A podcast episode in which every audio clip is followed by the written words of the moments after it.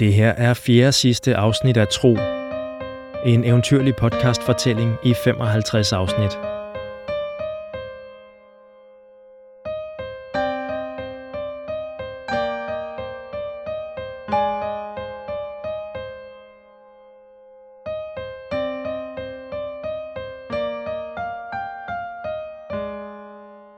Episode 52. Vandsøstre. Det første tro bemærker, da han træder ind i rummet, er en stank uden lige. Som er mad, der er blevet glemt i gryden over ilden, og nu er brændt fast til bunden, sort og modbydelig. Eller et kadaver, der har ligget på slettens varme sten i dagevis, hvor orme og madikker boldrer sig i det rådnende kød. Faktisk endnu værre. Ligesom niveauet nedenunder er dette et stort rum, der følger tårnets runde form. I rummet står op mod 10 store borer fyldt med underligt udseende redskaber og anordninger. Der er gennemsigtige beholdere med boblende væsker i alle farver. Det ryger fra kar og syder fra lamper, der brænder under metalkasseroller med tygt flydende substanser. På bordene ligger også bunker af salte, skinnende metalsplinter og små stykker stof med gule, blå og røde pulver. Trapperne stansede ved døren, de netop er trådt indad og en tilsvarende trappeskagt i rummets modsatte ende ser ud til at føre videre op i tårnet. Overalt på væggene hænger de lysende gennemsigtige kugler. Tro får den tanke, at dagslys måske vil ødelægge de eksperimenter, de tilkaldte er i fuld gang med her i rummet. Ved en af de nærmeste borer sidder en vandkvinde bøjet over en lille metalkedel, hvorfra en blålig røg nærmest skvulper ud i stedet for at stige til værs. Hun smiler, da hun får øje på dem. Er det allerede morgen? Jeg synes lige, at arbejdet er påbegyndt af os. Med høj stemme udbryder hun. Så er morgenmaden her. Grib jeres skåle og kom nærmere. Tro og Lysanne går over til hende.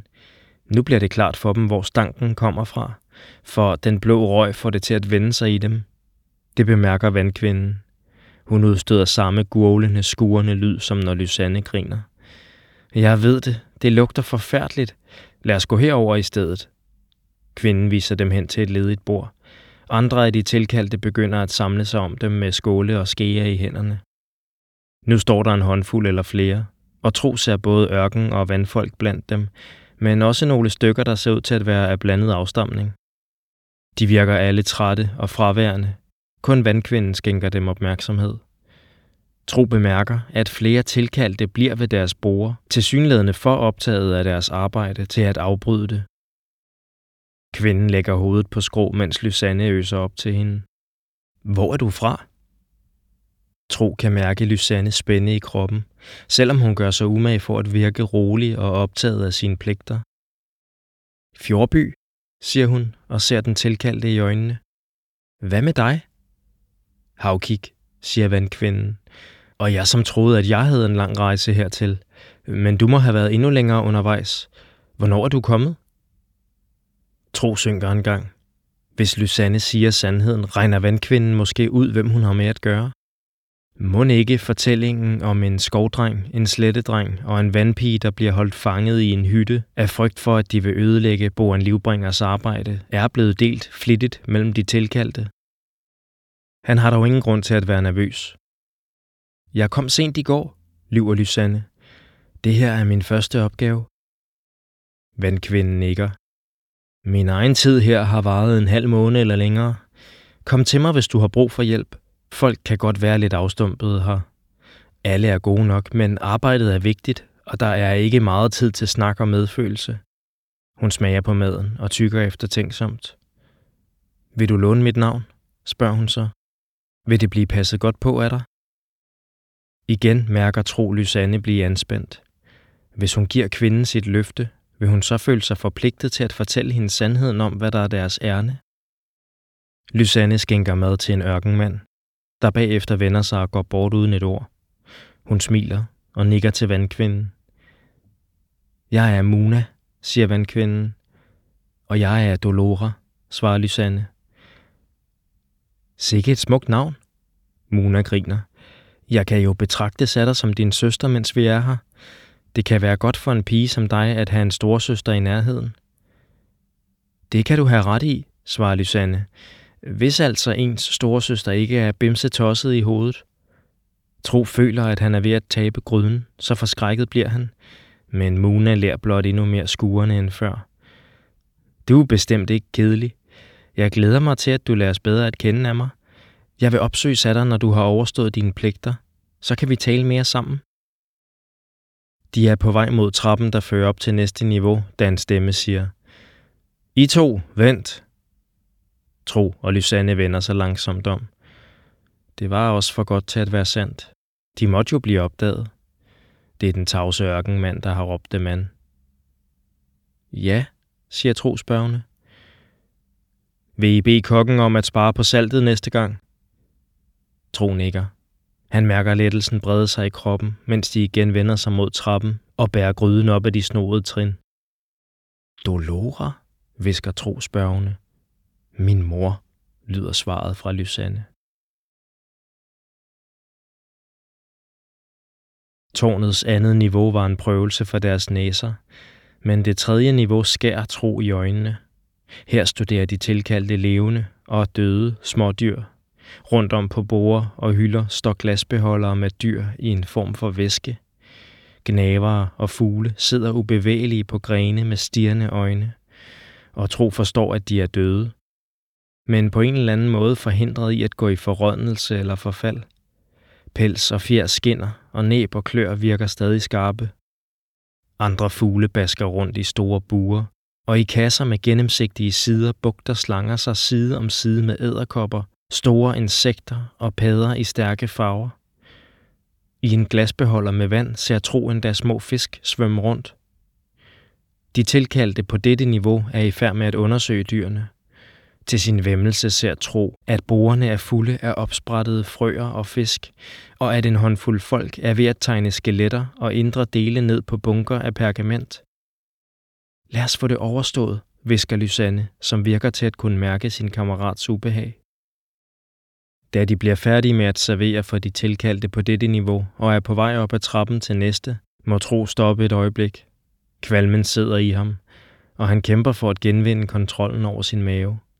Han er taknemmelig for, at gryden ikke længere er så tung, for han føler sig svag og svimmel. Og den bliver endnu lettere at bære, da de tilkaldte på næste niveau har fået fyldt deres skåle. De arbejder med at undersøge sten og metaller, og borerne i dette rum i tårnet er dækket af krystaller og mineraler, som de tilkaldte banker i stykker med små hamre, pulveriserer mellem tunge sten, varmer op i gryder og blander op med forskellige væsker. Der er så meget, jeg ikke ved noget om, tænker Tro, åndeløs af fascination, mens han øser mad op. Tror du, vi når toppen ved næste dør, visker han til Lysanne, da de bagefter går op ad endnu en række snoede trin. Vandpigen ryster på hovedet. Biblioteket må passeres først. Tro ser alvorligt på hende. Tror du... Lysanne tager en dyb indånding.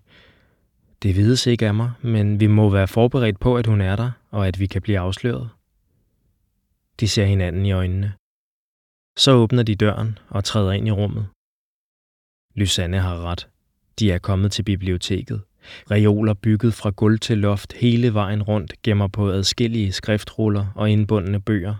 Fra loftet hænger lysende glaskugler i kæder, men lyset er mere dæmpet end på niveauerne under dem. Borde og stole med udskårne detaljer står placeret i to halvcirkler mellem trapperne op og ned. Alle pladserne er dog tomme. På nær en. Ved et stort bord, fuld af åbne bøger og pergamentruller, sidder Dalia. Hendes ansigt er oplyst af en glaskugle, der står i en holder på bordet, og giver hende bedre mulighed for at læse end den dunkle belysning fra loftet. I det hvide skær fra kuglen får hendes gullige hud en bleg og sygeligt udseende kulør, og mørke render træder frem under de store øjne. Hun ser ud som en, der ikke har sovet i mange nætter. Så kom I alligevel, siger hun. Noget sagde mig, at vejen herop vil finde sig jer. Lysanne nikker til hende. Vi er kommet for at tale med Boren Livbringer. Hun må bringes til at forstå, at det, hun vil udrette, er for farligt. Dalia ryster så modigt på hovedet. Lille pade, det er dig, der må forstå. Hvis du vidste, hvilken viden disse værker gemmer. Så fortæl mig det, nærmest råber Lysanne. Fortæl mig, hvad du har læst i dine bøger, som er vigtigere for dig end verden udenfor. Vigtigere for dig end din egen familie. Hvad kan være vigtigere end sand viden? spørger Dalia. Da Lysanne ikke svarer, fortsætter hun. I disse værker findes beviser for, at fortidens folk ikke nøjedes med at brænde Naualejenes værker og undlade at omtale hendes arbejde og hvordan det blev stoppet af dem. De fandt lige frem på historierne om Kaum og skrev dem ned i værker, som blev gemt af dem i biblioteker verden over. De håbede vel sagtens, at når senere tiders folk fandt de gruopvækkende fortællinger om mystiske mørkevæsener, ville det afholde dem fra at undersøge, hvordan jordens salte kan udnyttes. Forstår du, hvad jeg siger? Ja, det ses tydeligt af mig. Tro kan mærke Lysanne tøve. Han løfter gryden af deres skuldre og ned på gulvet. Hun gnider sig mekanisk på det sted, træet har hvilet mod hendes skulder, uden at hendes øjne viger fra storesøsteren. Den historie, vi har lært, er bygget på en løgn, lille pæde. Historien, som den er blevet læst i bøgerne og fortalt af vores forældre, som vil blive fortalt videre til vores egne børn af os, er ikke sand. Fortidens folk frygtede Naualiene og hendes arbejde, fordi de var bange for de forandringer, som ville blive ført med af hendes opdagelser. Sådan reagerer uvidende folk altid på lærdom, der ikke forstås af dem. De forsøger at overvinde den, fordi de ellers bliver tvunget til at ændre deres livsførelse og indrette deres tilværelse på nye måder. Sådan reagerer skovfolket, slettefolket, bjergfolket og andre af de primitive folk. Tro synes, hun måler ham med øjnene, mens hun siger dette. Men vi er anderledes. Du er anderledes, ikke sandt, lille pade? Jeg er ikke, begynder Lysanne, men går så i stå. Tro forstår hendes usikkerhed, for samtidig med, at han ikke bryder sig om den ældre vandpiges måde at se på verden og andre folkeslag, øh, føler han sig jo også selv splittet. For hvert øjeblik, han befinder sig i Boren Livbringers bygninger, ser han nye sider af verden og forstår, hvor lidt han egentlig ved, og mærker, hvor brændende han ønsker sig denne nye viden. Dalia fortsætter. De vil fastholde os i uvidenhed og ødelægge de muligheder, vi har for, at verden kan forstås af os. Det kan du umuligt være tilhænger af, Lysanne. Det er jeg heller ikke, svarer vandpigen stille. Og jeg vil arbejde for det modsatte. Alle værkerne vil blive læst af mig, og hvis du vil, vil jeg drage Siria rundt med dig. Sammen kan vi lære andre folkeslag om, hvad vi ved om verden og alt livet i den. Sådan kan det gøres af os. Men ikke på denne måde. Nu virker Lysanne sikker i sin sag. Ikke ved at bygge en konstruktion, der suger liv ud af have og sletter og samler jordens salte på et sted. Og ikke ved at fælde skovene og opildne verdensfolk til indbyrdes strid. Og ikke ved at splitte familier ad og lade de efterladte leve videre i sorg og tvivl. Lysanne træder hen mod sin søster. Dalia, det er ikke den rette vej. Ikke nærmere, Storesøsteren rejser sig pludselig op. Kom ikke nærmere. Vend om og kom ikke tilbage. Noget frygtsomt er kommet i hendes blik. Som om hun er bange for at blive overbevist af sin søsters ord. Det her er vores chance, tænker Tro. Han tager Lysannes hånd og giver den et klem. Så træder de et skridt nærmere. Længere når de ikke. En underlig summen stiger op fra stenen under deres fødder, og vibrationerne bevæger sig gennem deres ben, mave, arme og til sidst hoveder. Tro vil springe tilbage, men opdager, at han ikke kan bevæge sig. Han står som forstenet med Lysanne i sin hånd, og kan kun se til, mens Dalia langsomt kanter sig rundt om bordet og kommer hen til dem. Jeg sagde det jo til jer, lyder hendes sørmodige stemme. Noget sagde mig, at vejen har opvel findes af jer. Men I kommer ikke længere. Det tillades ikke af mig. Sådan slutter denne episode af Tro. Se et kort over alle byerne i fortællingen på tropodcast.dk. Her kan du også se Christian Funders flotte illustrationer. Tro er skrevet, indtalt og produceret af mig. Jeg hedder Mikkel Prytz, og jeg håber, du vil lytte med næste gang.